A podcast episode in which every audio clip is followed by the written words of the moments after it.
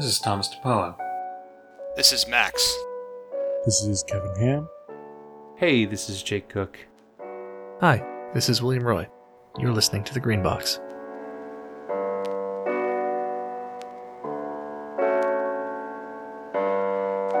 Tonight on The Green Box, Kevin talks us through his vision of how to run a dynamic West Marches style campaign in the world of Delta Green. After that, we discuss how to think like a criminal, which is exactly as much fun as it sounds like.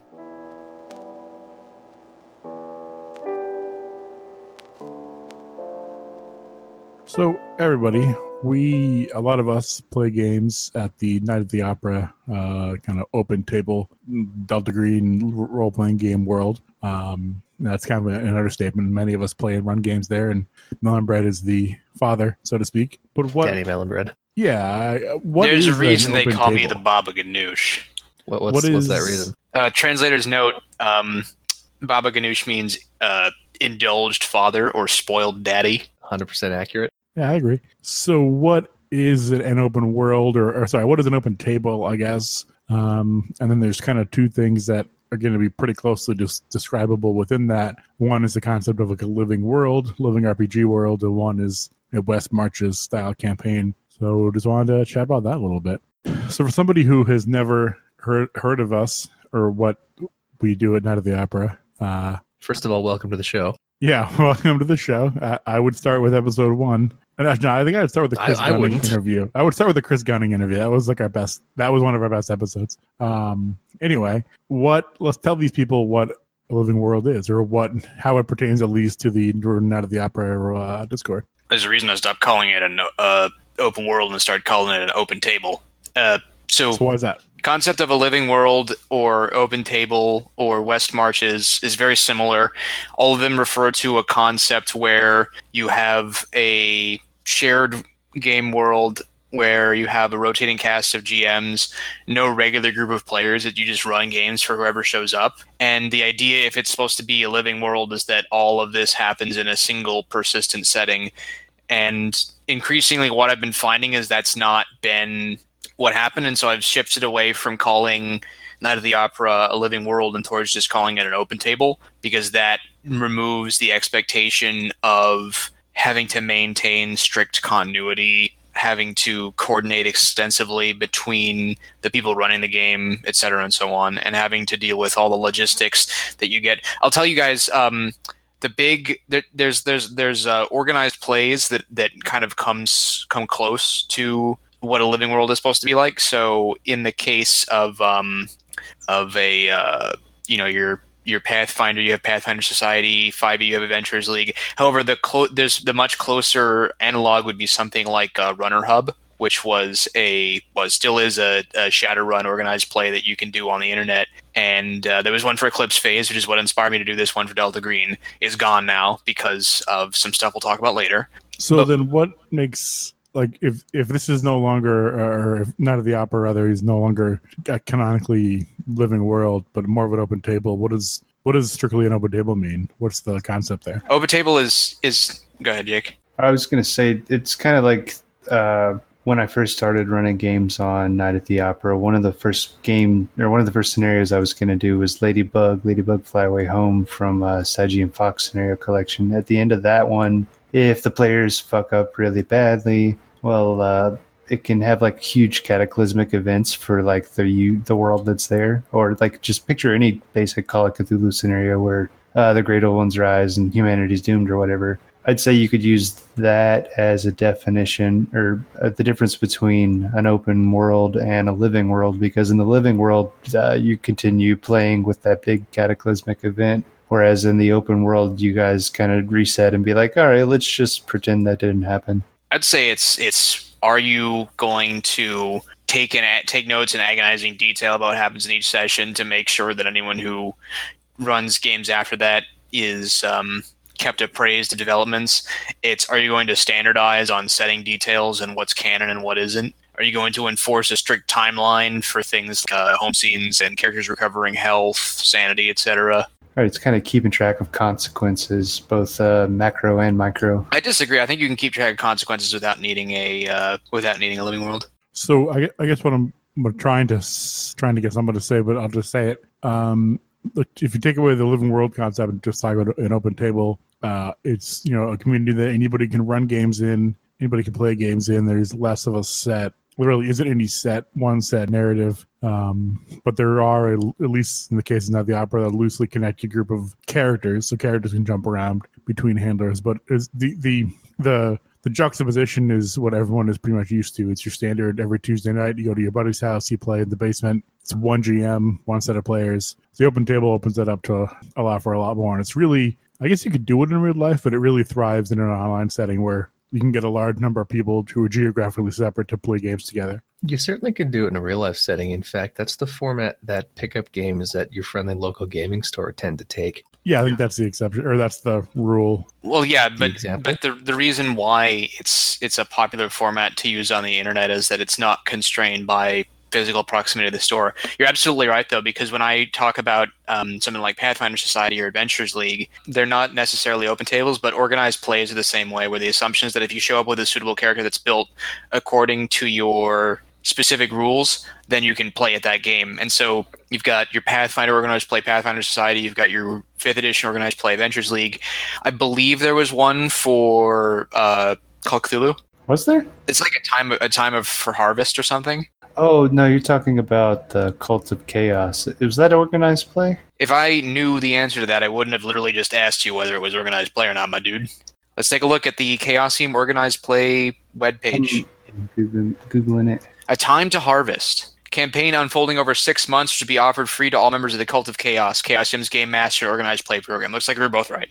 So, all right, if you have a living world, which is, well, I guess the beginning of the spectrum is a game you play with the same group of people, but let's forget about that. So, uh, the one end of the spectrum, you have a living world, or sorry, you have an open table. Excuse me. In the middle, you're going to have a living world where you're taking that open table and you've added some canon. Maybe it's just a roster of players. Maybe it's a loose grouping of events, or you know, hey, at this open table, this living world, every everything that we do is going to be about. Um, it's all going to be cowboy operations. And it's all going to be about dismantling Majestic, and then twenty, you know, ten different GMs come in and run games about that kind of same basic idea. And then on the far other side of the spectrum, you have you have a West Marches style campaign, which is a lot more. Um, there's more overhead, more tracking of things. Um, missions need to be kind of after action reported and tracked, and things like recovery time or home scenes or equipment can matter, that kind of thing. I think to me, that's like the spectrum. Yeah, you're talking about Western Marches with there being multiple GMs or handlers or uh, what have you, right?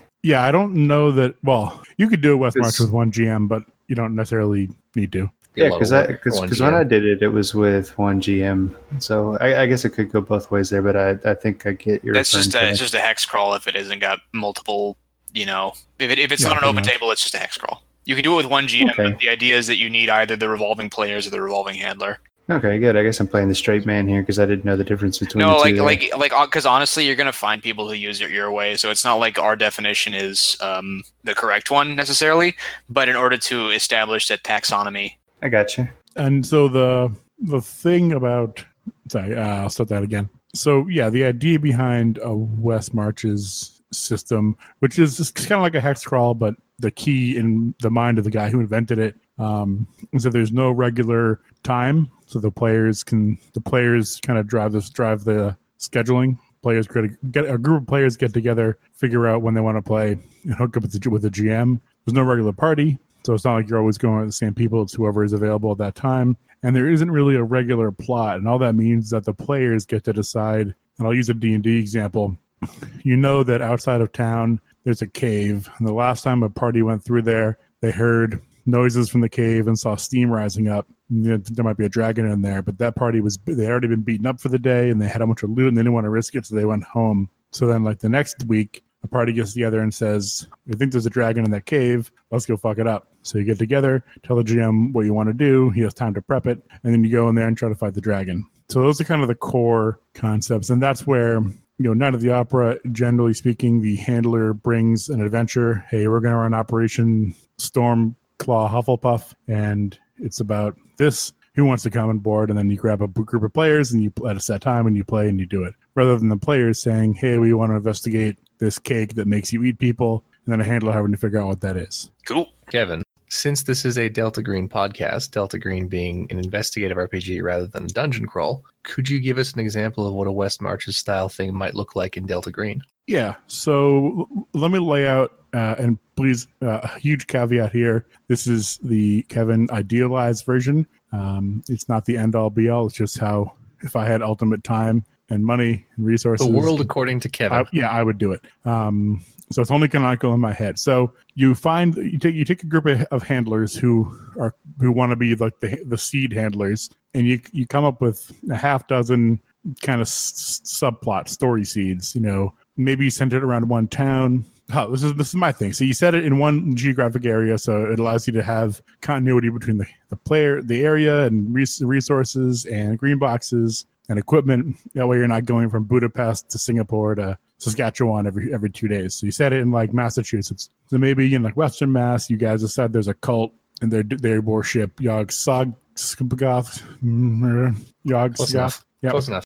and that's what they're doing. They're they're harvesting organs. That's their their deal. Maybe in the city, you have two rival um, kind of mid level crime bosses who are both using the occult to get a little more power. And maybe you have like a, March Technologies lab that's kind of getting a little big for his britches. So you see a few of these things around, like a few just th- facts, facts of the world. Um, and then you bring in a bunch of players. They may all make characters and various, you know, maybe there's rules for that. Maybe there's maybe there's restrictions like, hey, everybody's gonna start out not Delta Green, and then you have some intro games to get people into it, and that can help you seed the world as well. Um, or everybody is Delta Green and they're kind of coming in to investigate. So you have you essentially have the modern day equivalent of an old school tavern with an old school kind of job board, but you know, Delta Green there's these kind of like watch list things. Hey, there's people disappearing in Western Mass. Hey, the crime war in Boston is heating up. You know, hey, this the technology coming out of this lab is a little too good to be true. Here's some seeds to investigate. So a group of players gets together and says,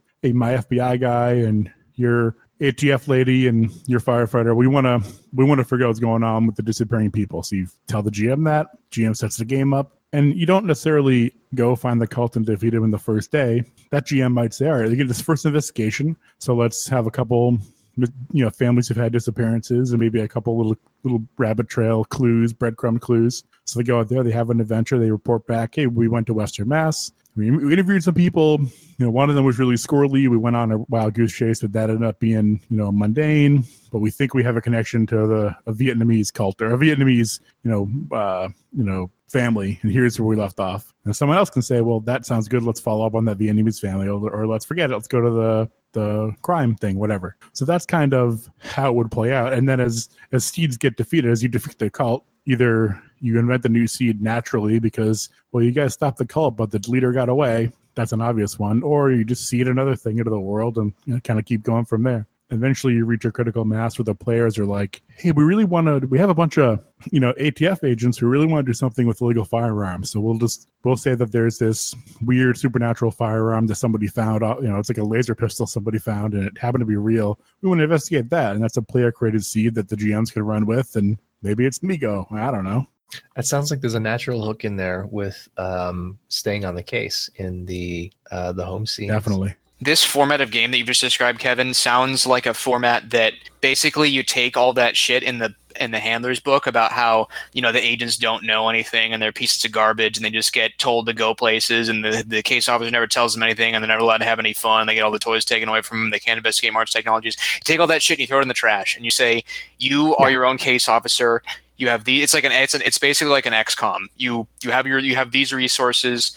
You have this this many hot spots on the map. Go solve the case. Yeah, definitely. And what what I like about it, or what I like, is that uh, again, let's say you go to Western Mass, you investigate the cult, and in doing so, you totally go down the wrong trail. You you, you get at it gets out of hand. You end up like investigating this guy who's totally innocent, but you kick down his door with a, with a, without a warrant, and you end up shooting him and kill him, and it's like a huge deal. Well, now somebody may want to try to like come back and either cover that up or like plant a firearm there. Maybe you couldn't do it at the time.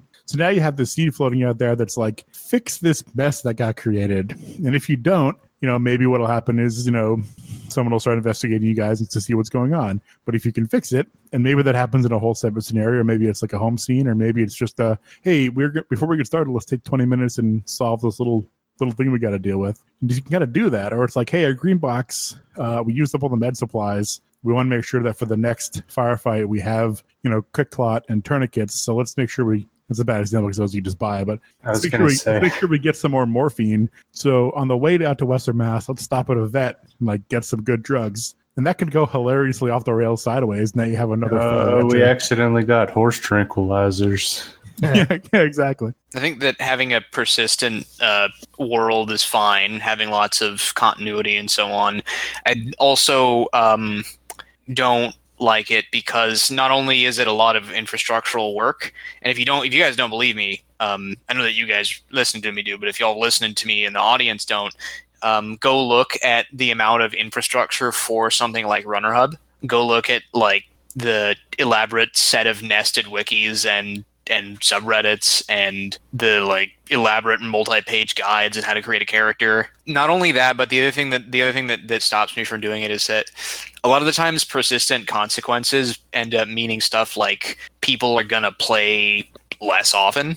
Like one thing I know that you suggested you wanted to do with um, with your living world concept for Delta Green, Kevin, is to um, to have like persistent tracking of wound recovery because Delta Green has rules for like you you get HP back, and you said you framed it as like oh wouldn't it be super cool if people had to like you know oh it was like a risk to go out on an operation, and I, I was thinking when I heard that so that means that you just won't play the game to keep your character alive. I was like that sounds contra to what I enjoy about Delta Green.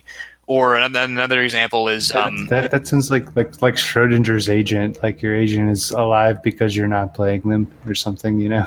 I mean, I was just Im- implying that we would just use whatever the rules are for for wounds. Uh, what's nice about that, again, in in the the canon of Kevin's world, is that there's a risk to the run and gun approach. You can't just use guns to solve every problem, or maybe you can, but you might get hurt in that case. So if you send all your best agents, your best fi- shooters out to take down a bad guy, and you get hurt in the process, then a new bad guy shows up. Well, now you may have to send out your B team. Maybe your agent, who's a librarian, has to finally finally suck it up and get out there and fight some stuff. didn't you so also it- want to limit the number of characters people could have though? Yeah, but I mean that would be only that'd be like two or three. So you'd have a you'd have other characters, and that's just and that that's just to make sure that people don't just roll up another. Well, my ATF agent is wounded. My ATF agent Billy is wounded. Here's an ATF agent named Fra- Frank who's not wounded. Like that would try to avoid that kind of thing. But having consequences, I think, makes it makes a risk versus reward kind of thing. And part of the investment someone you would have in the living world is like, yeah, you might have to make a bad decision, have a character die, but that's part of the story. Oh, next point, um, and this one, this one might be a more um, rich uh, vein to tap for people who, who want to talk about this stuff because it, I think, leads into another thing. Uh, when you take a like a uh, approach of having multiple uh, GMs or multiple handlers existing in the same game world, the more continuity and uh, infrastructure that you want to enforce, the more that everyone has to agree on basic facts about the game world. And in a setting like Delta Green that is kind of built around um, mysteries and imaginations and so on, then uh, the problem becomes all right well i have a certain philo- i have a certain way that i think deep ones should be i have a certain i have certain things about deep ones and about other setting elements that i think are interesting i think that the way that they're presented in the books is stupid. I think the whole concept of greater deep ones and lesser deep ones and reproductive barbs fucking sucks, and I don't want to use it in my games. And I've come up with an alternate presentation of deep ones. And now, if if I have to agree with the rest of the people in the group about how deep ones work, we're in trouble because now either I or someone else has to give up their concept in order to establish continuity in the game world. May I offer a possible workaround for that? And you can you can tell me why this doesn't work. Uh, fuck you. It's the mythos. It doesn't have to make sense. Roll sanity. that's that's one option. I agree. Um, However, if that's the road we're going down, then the entire concept of having continuity at all feels almost fatuous. That's a good point. Yeah. If nothing is consistent between handlers or even between scenarios, then one will eventually ask, "What is the point of investigating anything?"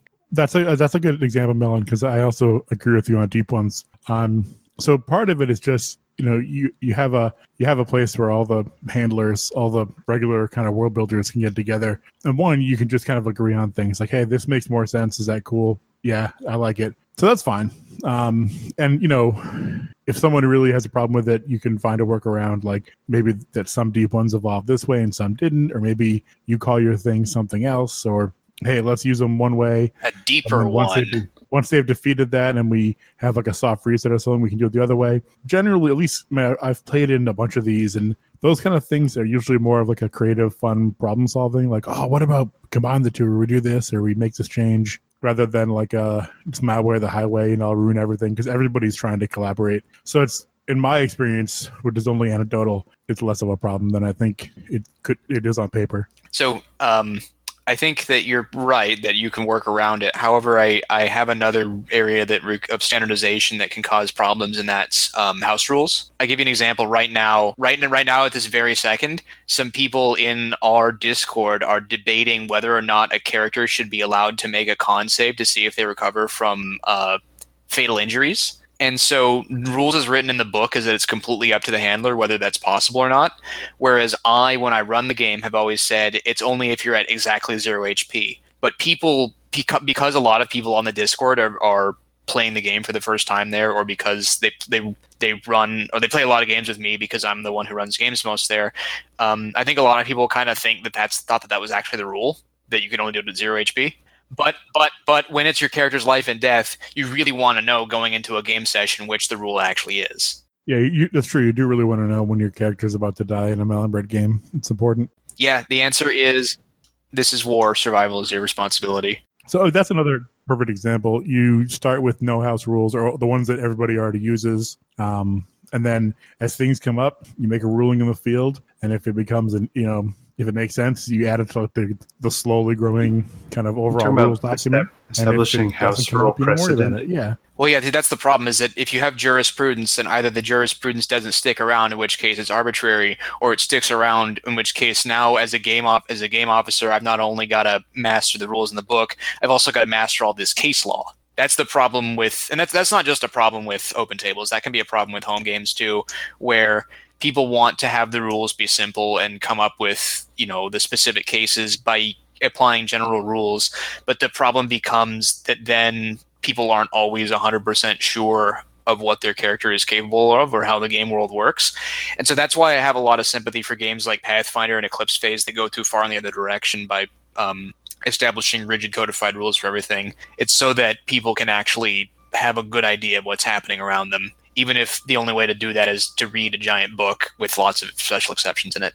And that's what we've tried to avoid at Night at the Opera by taking a kind of a looser, more improvisational tone, where the basic assumption is that um, when you go into a handler's game, you are living in their world, and you can suggest to them how the game world works, but ultimately they they're the higher authority. I'll give you an example. So one of the last, you know, big living world West Marchy systems games I played with was a, a Star Wars one, which uh, was a lot of fun. Uh, the Fantasy Flight Star Wars, um, and then that, as you know, there's a little more, there's less hard rules on some things, and some more kind of up to interpretation. You know, the players get to decide some things, and then the GM decide some things, and a little bit of interpretation. And on the rare occasion where, where someone would make, where someone would roll you know three advantage you want to do something uh you know and they'd be like well the rules say this and i'm like well that's fine but i'm used to you know the way i like to do things is if rule of cool rule of cool is a thing and if you have a really awesome idea i'm not going to beat you over the head with it if we can make it work we'll come up with a collaborative solution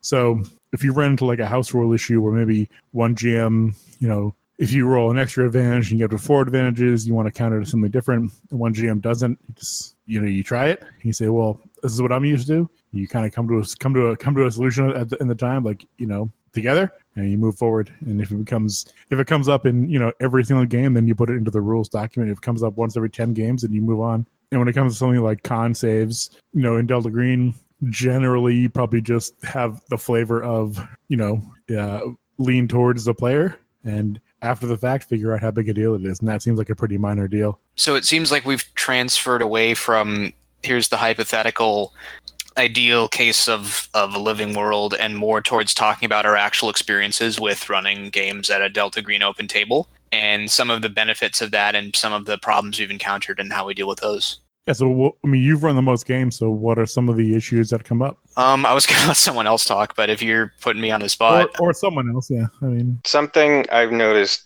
the more I play at an open table is that uh, it's made me appreciate the value of a session zero where everybody creates characters together. Because if you don't do that, you're going to get everybody stepping on each other's toes in the example of Delta Green, you're going to get a lot of guys who play federal agents and special operators because they want to play people who are more likely to survive and boss their way around the scenario. And so you're not going to have as many people with specialized knowledge skills.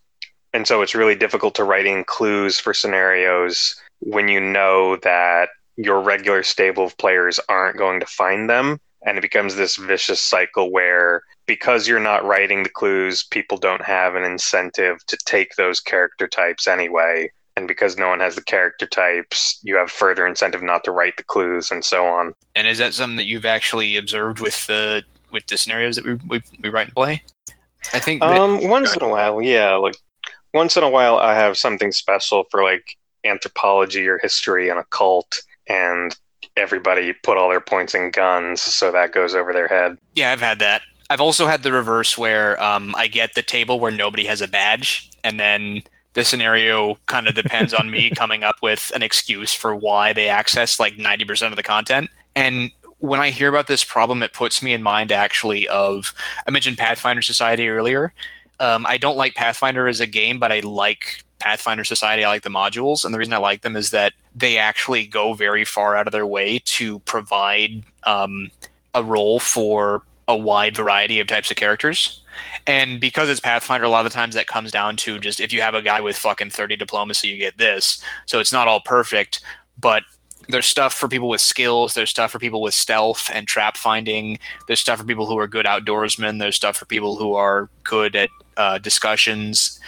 There's stuff for people who have specific spell knowledge or specific spells, uh, people different alignments and factions. That those scenarios are supposed to be very robust in that they can be completed by just bulldozing your way through with violence, which is how you do it anyways most of the time. But there's there's also like cutouts or things that get easier if you have the right um, the right skills brought to the table. And so I think that's a good lesson. Um, yeah, the negative is absolutely that people want to people want to be able to to be self sufficient, and so they can't count on someone defending them defending them, so they want to defend themselves. On the other hand, it can encourage me as a handler to make a scenario that can be completed by a wide variety of character types. And that ties into uh, another potential positive for a more formalized, um, you know, West March's open table style, because you might have a, you might know that your gun guys might come across a big bad they have to deal with and have to retreat. Well, then the next step might be to go figure out how to defeat it. So that's when you make, make sure that you're bringing in your, you know, your your researchers, your anthropologists. But because you had to retreat, maybe they the bad guys followed you, so you still need guys to protect them. So you have to kind of pick your team. All right, we know we want to bring a guy with computer use and a guy with you know library use or the equivalent. Um, and but if we bring all these guys and we won't have the guns, so you got to kind of play it from both angles, and it can be kind of fun to put that team together for that kind of specialized mission. But it only works if you have a much if you have a more more overhead. I've had some experience with other living world projects, more in the vein of the Shadowrun one than than the the West Marches one. It's been my experience that um, the kinds of people who are into doing the administrative side of things, the bookkeeping side of things, the, the actual running of it, and the maintenance of the infrastructure are not always the same kinds of people who are interested in being GMs and running games and contributing to the world that way. So you almost kind of need two um, separate cores of users to get that kind of thing running. That's a valid uh, valid point. One thing you can do, I'll speak generally, is you can give players a reason to have a hand in it. Um, and we've talked about this in in other episodes, I'm sure, but you know, we talked about it in how to engage players, I believe. But make one player the scribe, and if they're the scribe, they they write up the after action report, and if they do that, they get an extra one sanity, or they get an extra, you know, five, two skill points. You know, figure figure out what an appropriate mechanism might be. Yeah, but who Um, tracks that though? I mean, the scribe, the scribe does, yeah. Well, okay, if the scribe tracks that. Well, then that's that's the that's the Joseph Stalin problem. It's, it's not. So I mean, we, it's not. It's not a problem. That's how that's how Stalin got into power. Is he was the guy taking notes at all the meetings, and then he would add, I "Oh yeah, know. way, Secretary Corps is is exempt from the draft." I mean, fair, but that just doesn't happen because there's. It's, know it's hyperbolic, I'm keeping it it's funny. Yeah, it's Stalin the Executioner alone remains. I was thinking less along the lines of um, like why we're not this type of living world and more like problems we've actually come into uh, running it. Like um, so uh, since since um, since I've since I've you like you said, I've run some some games there.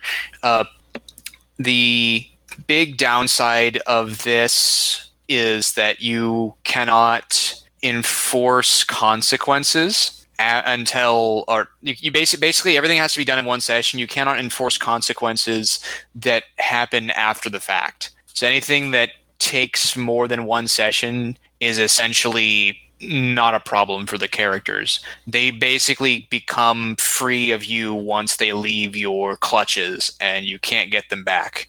And there's ways around it, but it means that either you have to come up with a believable way to enforce that type of repercussion in a single session, or you have to let them off the hook. So you need to either come up with a way to make, you know, a prosecution or a counterattack believably happen in a single game because you might be able to, you might be running a second session of that game based on the first one, you know, based on the outcome, but you can't guarantee that that player will still be there. And so that leads to people running different types of scenarios. Essentially, every scenario that you run at an open table is going to be a, a little bit like a convention game because there is no guarantee that you will ever see anyone at the table again.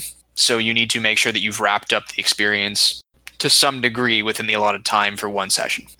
And that can be very powerful because it means that you have a gun to your head, and the man with the gun tells you, uh, All right, friend, here's what you're going to do. You've got four hours. Make those four hours good enough that the people want to come back and play again. The downside is that if you have anything that takes longer than four hours, you have to chop it up into bite sized pieces and then ensure that none of those pieces require that any of the people from the previous sessions be there. Yeah, I was gonna say that's one of the issues is everything becomes kind of a one shot. Uh, unless you specifically try to schedule out like, all right, it's gonna be three Saturdays in a row. It's all gonna be connected. And if that happens, those characters are like locked into it. They can't go do anything else. I guess they could, but it'd be weird. So that is one of the the, the issues with the open table style of kind of less less set uh, players and less set characters and stuff. Um, and I'm not sure there's a way around it aside from putting a lot more structure on top of it. I think it's just the price we pay for having Delta Green games several times a week. Yeah. So, um, for those of you who are wondering why the hell did you do this, Melonbread, um, I'm looking at my uh, our Night of the Opera calendar on our subreddit, and we have literally a game every day this week from from um, Tuesday until Saturday. So I have another complaint. In fact, with an open table, living world style, open table style, um, players like to wait until right at the last minute to sign up. But I need some time as a handler to prep for what's happening. And if I if I look if it's like six hours before a game and looking at one person signed up or two people, I might cancel it. And then people show up two hours later. Oh, I want to play. Whereas if you had a set, if you came at it from either the way of a well, you only have same five people every week, and then you know what's happening, or if you went to the traditional like West Marches style where four players get together, pick a time, and then find a GM, then you've already got four people signed up, and you might lose one. That's the way it is, but you'd have a kind of have a quorum to start with, and that is a frustrating thing with open tables. I think that you are the way. So, Kevin, the way that you do it is is you're like if if they if I don't have X signups by this time, then then we're not doing it. And I think that if everyone did it your way, we'd be more punctual. But I think that the fact that just you do it means that you just have to cancel the games because because you because you alone aren't enough to kick people's asses and make them be punctual. If I did it and if everyone else did it, then we'd probably be be doing better. But we'd still have to cancel games sometimes because we couldn't get people until the last minute.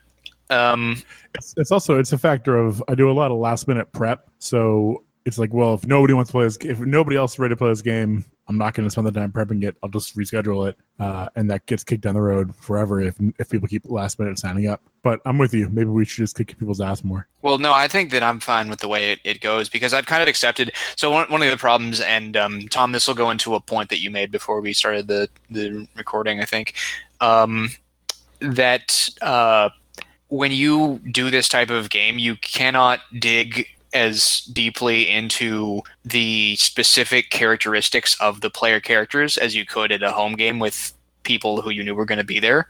I've basically given up on um, managing players' disorders and making sure that everyone's kind of activating and reacting appropriately because the way the because I have a revolving door of characters and I don't know until the last second who's going to be at the table. And so I can do a quick overview and maybe pick out one or two things that are going to be relevant for the game session. like if a guy specifically has a phobia that would that would be activated by the presence of a monster. I had a really fun time the other day with um, uh, some characters accidentally opened up a portal full of psychosensitive matter that would become whatever they thought about, and one of them had an addiction to. Um, or one one of them had like been struck by tragic ennui because he wanted to go back to um, the lost city of Ithil. So it transformed the entire landscape around him into a, a a misty gray city street with amber rooftops and stuff like that. And so you can occasionally get really good moments together, especially if the players are doing their due diligence, because he was the one who reminded me of that, and that was really helpful. But it can be very difficult to make the players' backstories and so on come alive if you weren't there for why they had amnesia, or you weren't there for when they got a magic item or a spell or whatever, or you know what was their relationship with their bonds. That's uh, another really good. Uh, I'm, I'm trying not to beat this point up too much, but that's another v- value to the, the system where the players bring the GMs a game. As you know far enough in advance, you can review everybody's sheet and kind of know what's going on. But I'm with you. I don't have a chance to track players stuff because usually it's last minute or there's too many players that don't recognize. We, we have we have people on our on our Discord who, who are very aggressive about asking people details about their characters beforehand. It's a very different type of experience to have um, one of those people, and it um, is essentially do you want to go that extra? It, it, it's part partly it's extra effort, and then partly it's um, like you said, having people having people having everything planned up beforehand and not being last second. It seems like you could kind of utilize some of the things we talked about in playing to lift in that, or playing to fail, I guess, if you're talking about disorders. Yep, that's one of the things that we talked about in that episode was um, that the simplest way you could do it is just to write what your character's disorder was on the placard, in addition to the characteristics that you wanted to emphasize. I think that was Tom's idea. And online, you could also just go on the run before you start.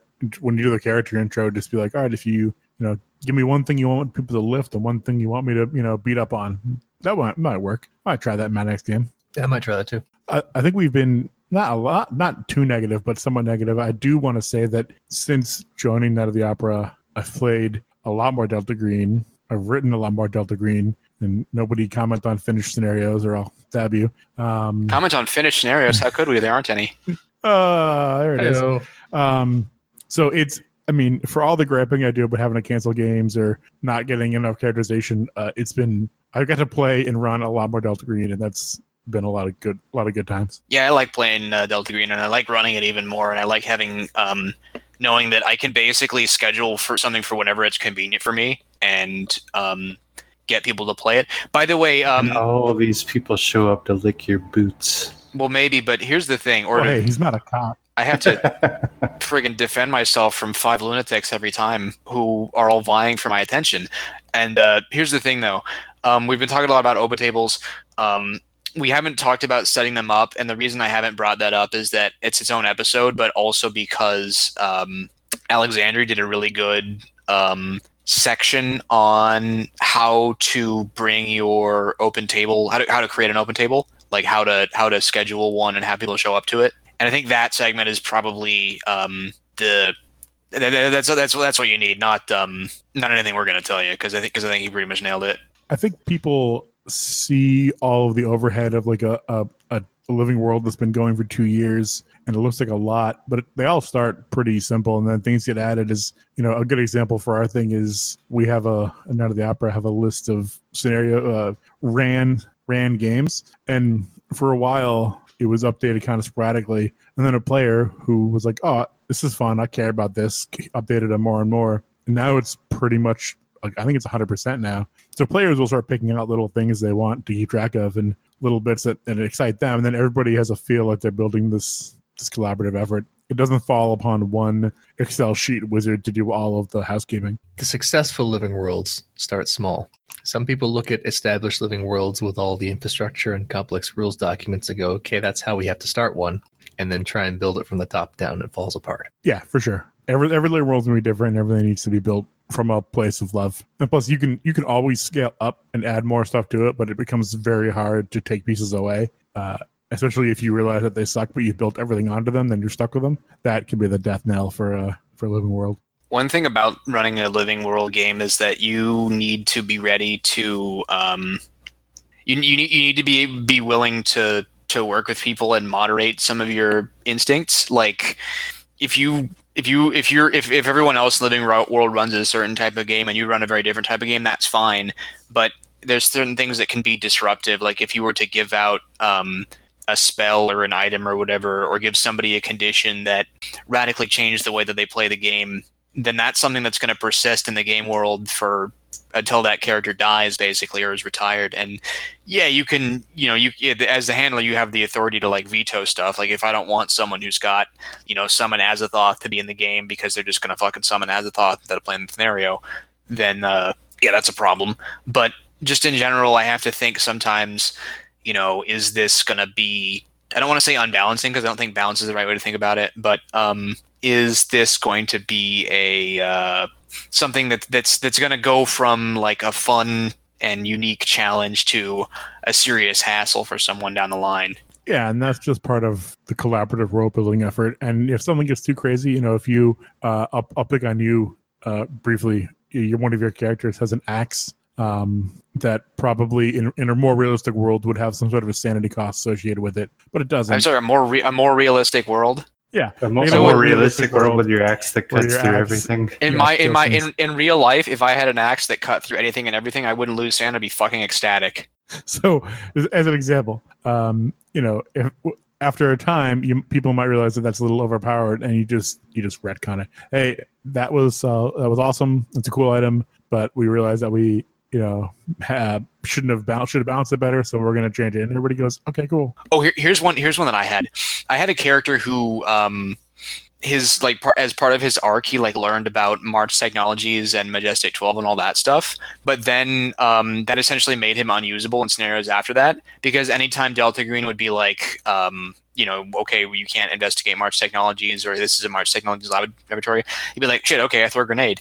And so it was a guy who was essentially speedrunning the whole find out that March technologies is evil thing because he'd already done it. So he was just too disruptive and I had to retire him because otherwise he was just going to walk in there and roll firearms and everything. see that's a cool example of in sorry that's that's actually a pretty cool example of somebody who like knows things and might become a liability that that there, there needs to be a hook later on that's like all right this guy's firebombing March technologies buildings and it's way too high profile so we either got to talk him off the ledge or, or retire him put him down um, and that could be a whole you know couple scenario hook to like chase this guy into the woods and get shot as he shoots you from a motel balcony et cetera et cetera so i would encourage our listeners um, if they if they have a if their biggest problem with Delta Green is that there aren't enough games for them to play in, one, come to Night of the Opera. But if you want to play in in in person, uh, go to your friendly local game store because like you're you're not really it's unlikely you're going to grab enough people to play at your house. So find your local game store, start running one shots and getting different people into some Delta. Sorry, start running some one shots at your local store. Start getting people to know what Delta Green is, and then once you've run the game for 20 people total, the ones who seemed interested, like, hey, what do you think about having this kind of informal, you know, uh, kind of we'll put together, run some longer scenarios, stuff like that, and then maybe you'll develop a whole awesome, super living world with the rich lore and stuff, or maybe you'll just have a place in your store that you can play Delta Green whenever you want. Either way, it's a win.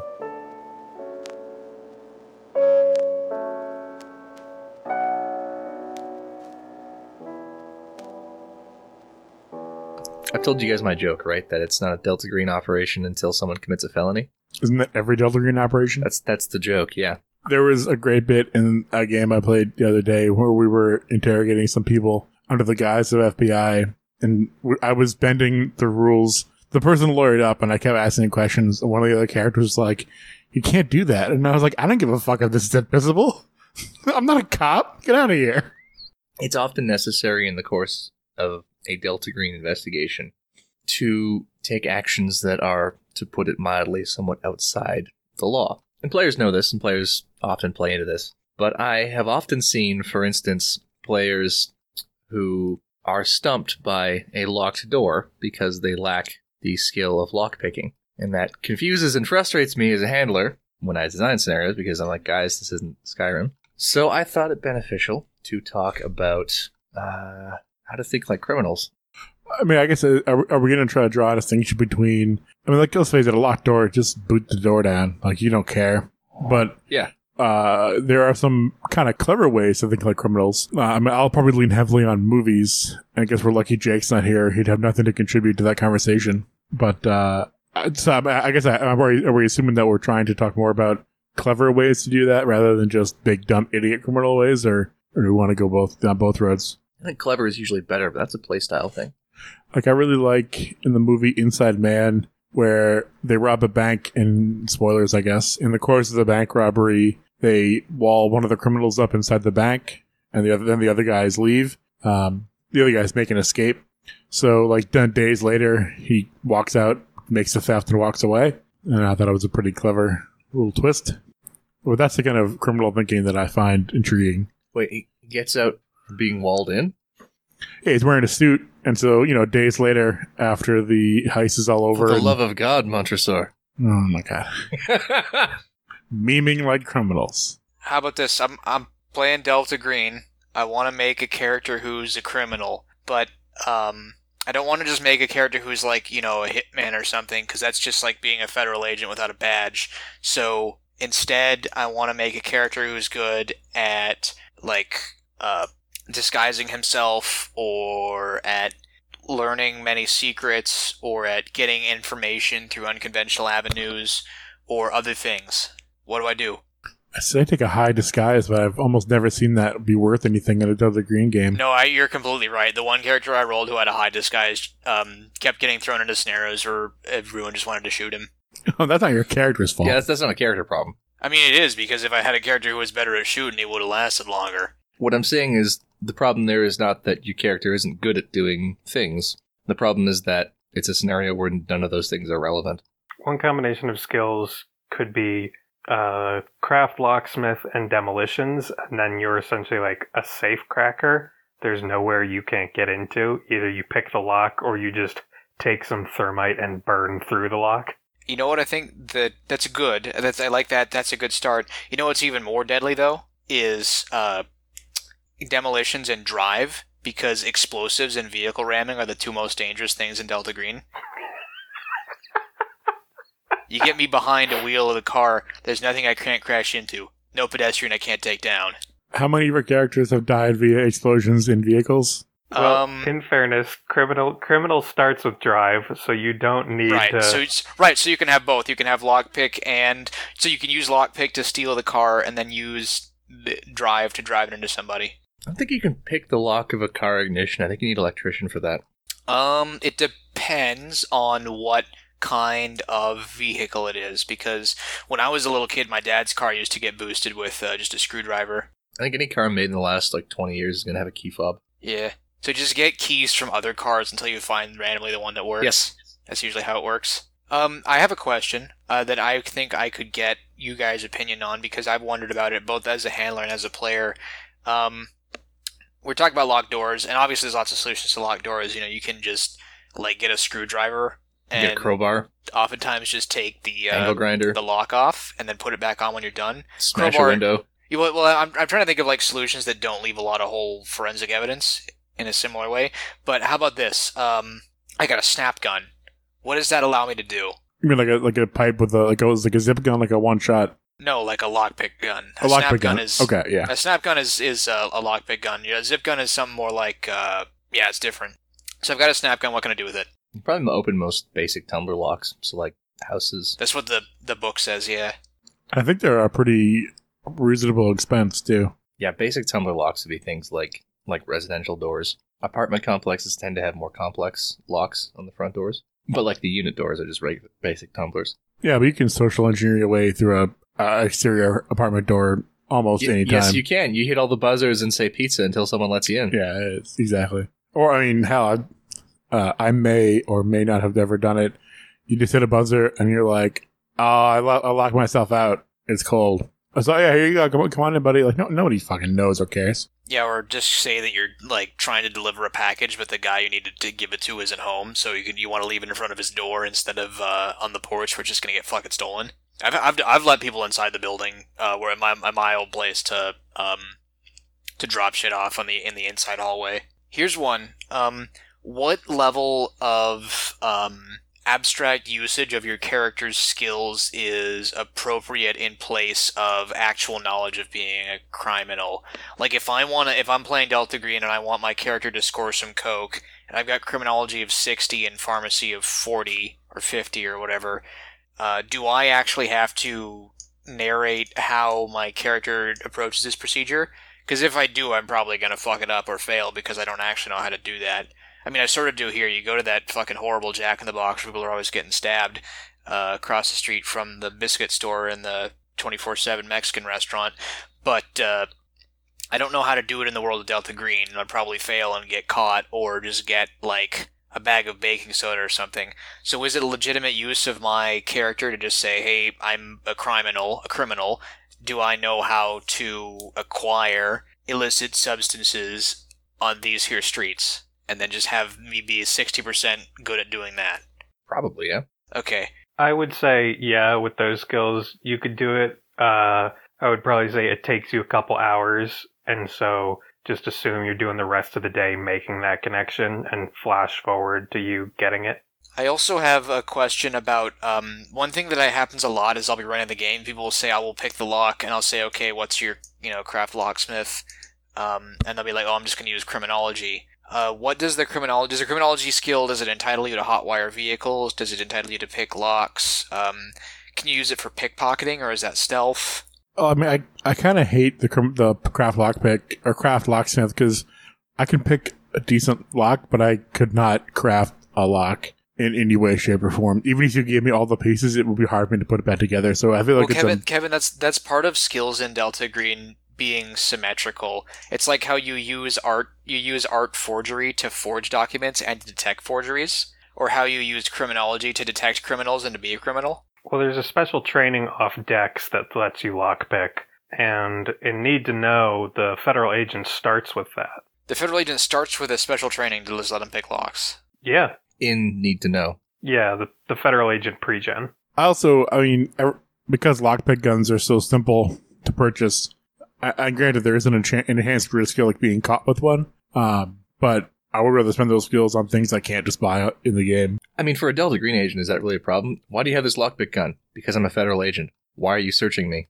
Perhaps. So I had a I had a scenario about um, that I wrote because first of all it was a meme, but second of all I thought it would be funny to have an entire Delta Green working group that was all criminals because criminal is one of the most versatile professions in the game. The scenario is called uh, Caged Heat as a reference to some meme movie from like the 60s or 70s, and it's about um, being prisoners who get uh, hired by Delta Green to stop a dangerous sorcerer from escaping prison. You stop the witch from escaping prison in exchange for your freedom. And then after you get out, the idea is you're probably not going to use those characters again because it sounds like this. It's like a scenario that you would run as a kind of a, a goof or like a one shot. But if you do want to play with those characters, you have a Delta Green cell that's all the criminal profession. But the criminal profession is one of the most versatile ones in the game because the good Delta Green professions, the ones that I like to play as, and this is um, you know, go maybe going at the character optimization, are the ones where they have a really strong, solid base of skills that cover lots of situations, and then you can use your bonus points to specialize. And that's what the criminal class is in Delta Green. It gives you a very good foundation. You can shoot guns, you can fight hand to hand, you can talk to people, you can um, sneak around.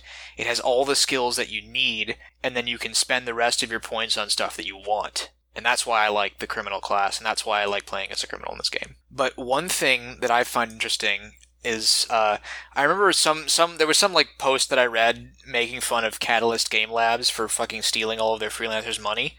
And the joke was that it was a post about what it's like to be a criminal because it was a post about Shadowrun, which is a game that Catalyst Labs uh, published. And the post was talking about here's what it's like to be a criminal. Cr- uh, habitual criminals have a much larger um, personal space area.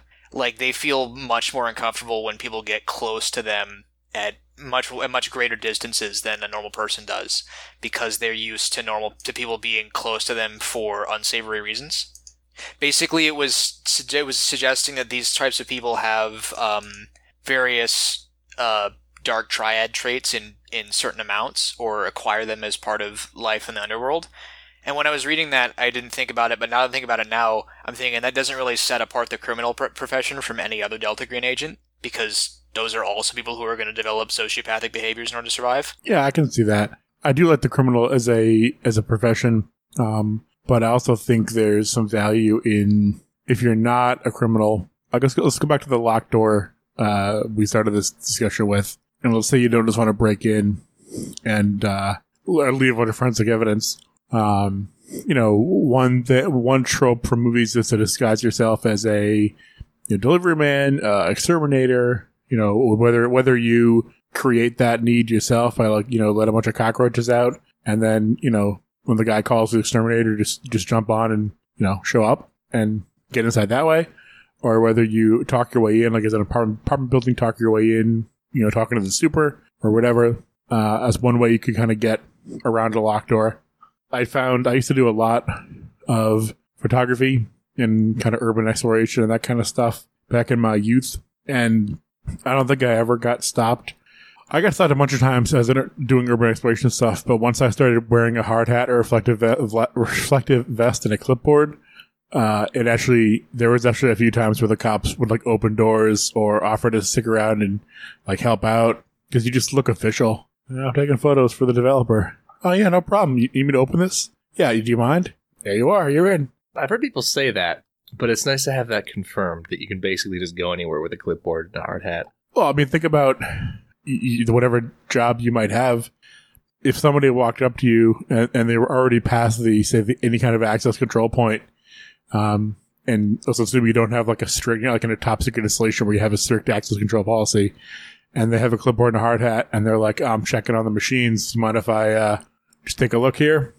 If you're like a minimum wage slave, how much shit are you? How much of a shit are you gonna give? Like, yeah, go ahead, buddy. Does that mean I can shut shut down for five minutes? Great, I'll have a smoke. Like, this is awesome. You know what I mean? Like, no, nobody cares. There's another solution to the locked door problem, which is both really brute forcing it, but also so unorthodox and unexpected that, well, let me just explain it to you. Uh, there's an excerpt from a book called A Burglar's Guide to the City that describes how there was this burglar who wanted to rob a safe in a certain office in a hotel, and he's trying to figure out how to get into this room without just going straight through the door where he'll be seen. And he realizes there's actually a hotel room next to the office. So he just rents out that room. He gets a drywall saw. He goes into the room's closet and cuts a hole through the wall into the office. And from there, he just robs the safe and goes back through the closet and walks away. Fuck, that's good. That's a good way to do it. That's what the um, Special Air Service did at the Iranian embassy siege. They basically built their command center in the embassy next to the Iranian embassy to install all the listening devices through the wall and stuff and sneak around on the roof and shit. Yeah, so when I think of thinking like criminals, something that comes to me is it doesn't have to be a perfectly stealthy solution. It can just be really fast and ugly and dirty, but it only needs to work for the five minutes where you're going in and out. Yeah, exactly. Think about what the consequences are, assuming you're not caught. You know, it's not like you're an actual police officer, or you might be, but you don't care for. You're not trying to pin these cultists for murder charge. You're trying to stop y- Yog Sothoth God Sothoth from showing up. So you don't really care about constitutional rights or a warrant to smash the door down. Oh, I got a locked door. All right, I'll blast it with a shotgun and, and move into the room. Now I got five minutes before the cops show up. What do I find? You know? Yeah, and that's even in old Delta Green scenarios where sometimes you'll get uh, faked credentials from the FBI or some other agency where you're told these won't hunt, hold up under sustained inspection. But then while they're being inspected, that's another five minutes for you to just get your ass in gear and go after the threat. It kind of makes you think that the most important skill a criminal can have is persuade. Uh, you know, the, the fast talk skill. That's how you can stall or target or prove to the guy that you're actually supposed to be there, or come up with a convincing cover story. You know what I mean? Like that's almost the most important skill you can take as a criminal. Yeah, for sure. Just keep drawing out that five minutes until you find a, something else that will draw out another five minutes. How does this help the average Delta Green player? What can they, aside from potentially watching a bunch of criminal movies or reading the, that book you recommended, what what what's a good takeaway for a player who wants to be more not more criminal, but more agile and on his feet or more versatile? You know, For me, it's know when you can afford to be sneaky and know when you have to move fast. I was thinking there's uh, a friend of mine told me this, and it's stuck with me for a long time, uh, and it's true. Um, there's a point in, in any fight when you know a fight has started, and it's usually well before the first gunshot is fired or the first punch is thrown. So if you reach, so I think a good criminal mind, if you recognize that you're in a fight, then then talking is out the window. That's when you need to shoot first and end the fight before it can start. I'm glad that you um, choose to say that that's a good thing when I'm not the one doing it. I think I'm being unfairly discriminated against it because apparently when I do it, it's wrong. But when I mean, the criminal character does it, that's good. You seem real defensive. Well, yeah, I'm defending myself. That's what being defensive means. It's I mean, called it shooting was- first. I don't think it was an attack against you. Uh, you say that, and yet I'm taking your advice and firing before the threat has a chance to attack me. Melon, is it a crime if you're never caught? Um, I wouldn't know anything about either of those questions. It's- yes, it's still a crime. I guess I would say my takeaway for players here is don't get tunnel vision. Don't focus on a single avenue uh, and to the exclusion of all else. If you're stuck, stop and ask yourself what obvious avenue am I overlooking? Yeah, think about all. I'm related to movies again. Think about all the great heist movies. They would suck if they just heisted the diamond and walked out of the casino.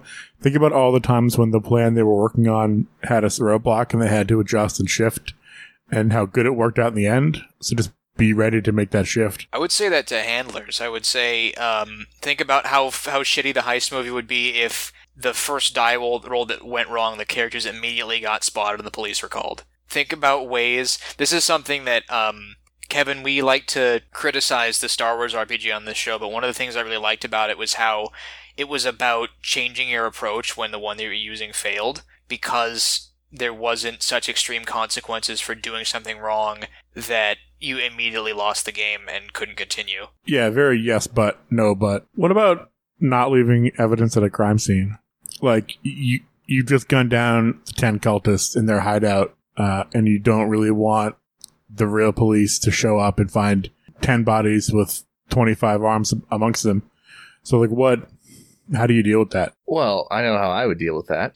Take your drywall saw, very versatile. now, how I would deal with that is I wouldn't care about the police showing up because when they show up, it's a drug bust that went wrong. See, they've all got guns. Just bring a lot of ham sandwiches. You just, just yeah, just sprinkle some cocaine on them. But let's pretend for a moment that you actually don't, for some reason, m- maybe the cultist bodies are info hazards or something, and you don't want to. Covering it up is part of your job to create a prosaic explanation for the program. So, how do you do it? Well, depending on how many cultists there are, you might need a pickup truck Or a really big blender? or a really big blender. I think in that situation, you also need to know, like, what is the response time of the police in that area, and are you reasonably expecting that they'll be showing up soon? Like, did anyone get a message out, or could anyone have heard you t- gunning these people down? Because I think one strategy for that is, like, while you're trying to figure out the cover up, somebody should be creating an emergency on the other side of town and drawing eyes and police attention over there. Something else you can do is, uh, you know, most cops at the end of the day, uh, and hopefully people will forgive the generalization, don't care about stopping a specific criminal. They just want to stop the criminals. So maybe you can just give them a bigger fish. So if you've, if you've taken, you know, you have your pile of dead cultists and you can lead them back to, uh, you know, a, a, a bigger, a bigger fish. I don't really have anywhere to go with this one.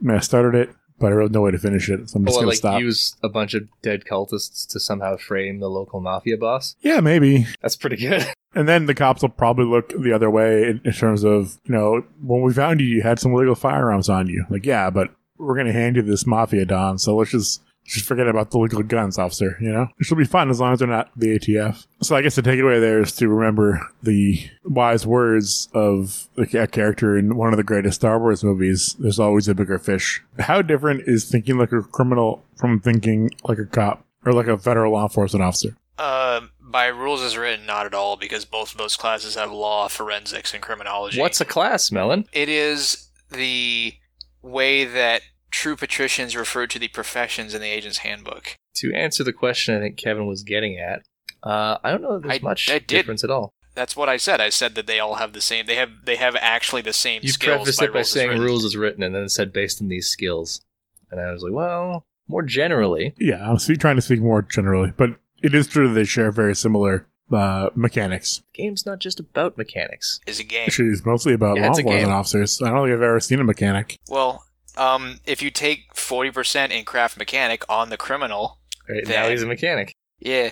Now Now we can talk about the mechanics of crime. Is there a mechanic for that? There, there is now. But yeah, no, uh, I don't think there's that much difference at all, really. do do we want to do like examples of interesting things that you can do, things that we've done? Is that like a more concrete way of, of framing it? Might be, yeah. That might give give people some some Because ideas. Will, Will, I know that you fucking love to make like a character who's a con artist. yes, that's a, that's a fun thing that I do a lot, and that's just entirely social engineering. Like you can get a lot, you can get away with a lot of shit by doing that. It's also a useful chassis, I guess, for a bunch of other criminally skills. Because like a grifter's got to be able to not just like fast talk and persuade and charm people, but you know, gotta have like sleight of hand, useful, useful skill to have. Uh, disguise, being able to blend in, or sometimes it's just showing up with a clipboard and, and having a really stern demeanor. You know, you, you stand outside with a clipboard until the security guy comes you know, to ask what the hell you're doing. You look at your watch and go, mm, 15 minutes, not off to a good start. yes, exactly.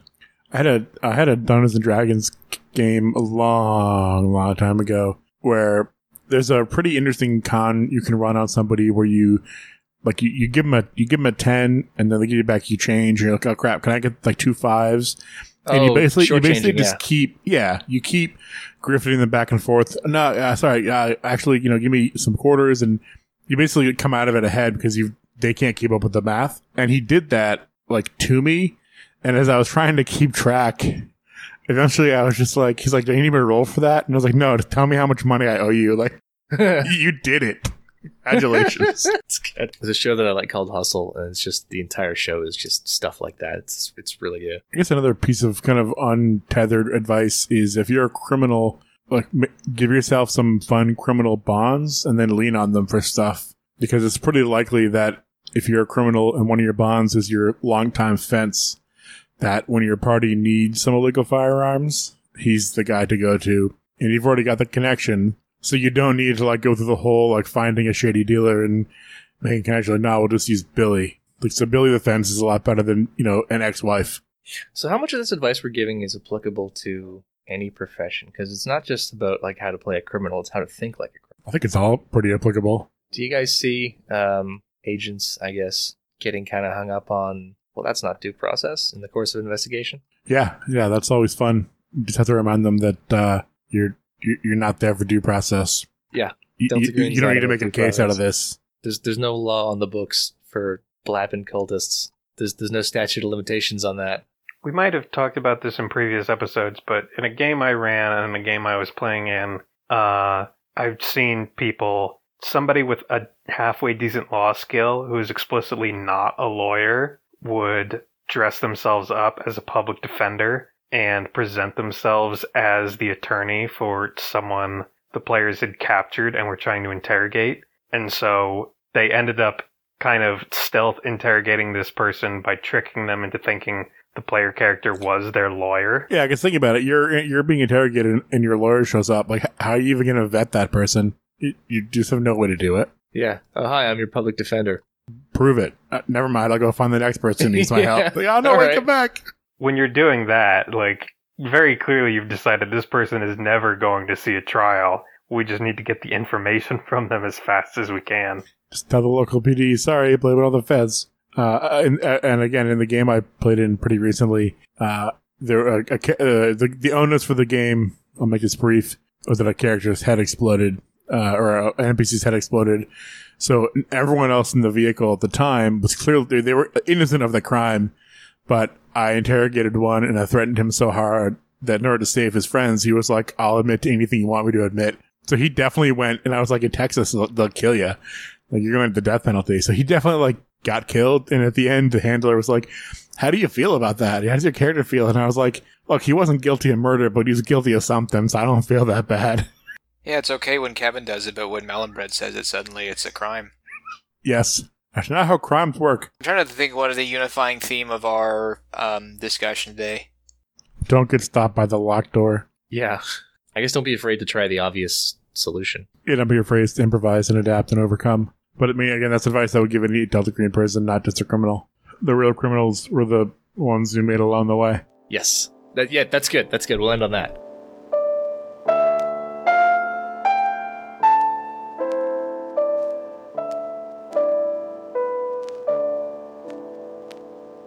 That's all we have for you this week. In the description of this episode, you'll find a link to the Night at the Opera Discord server and to our social media pages, including our Twitter feed at 9mm Retirement. Reach out and let us know what you thought of this episode. Thanks again for listening. Until next time, we'll be in touch.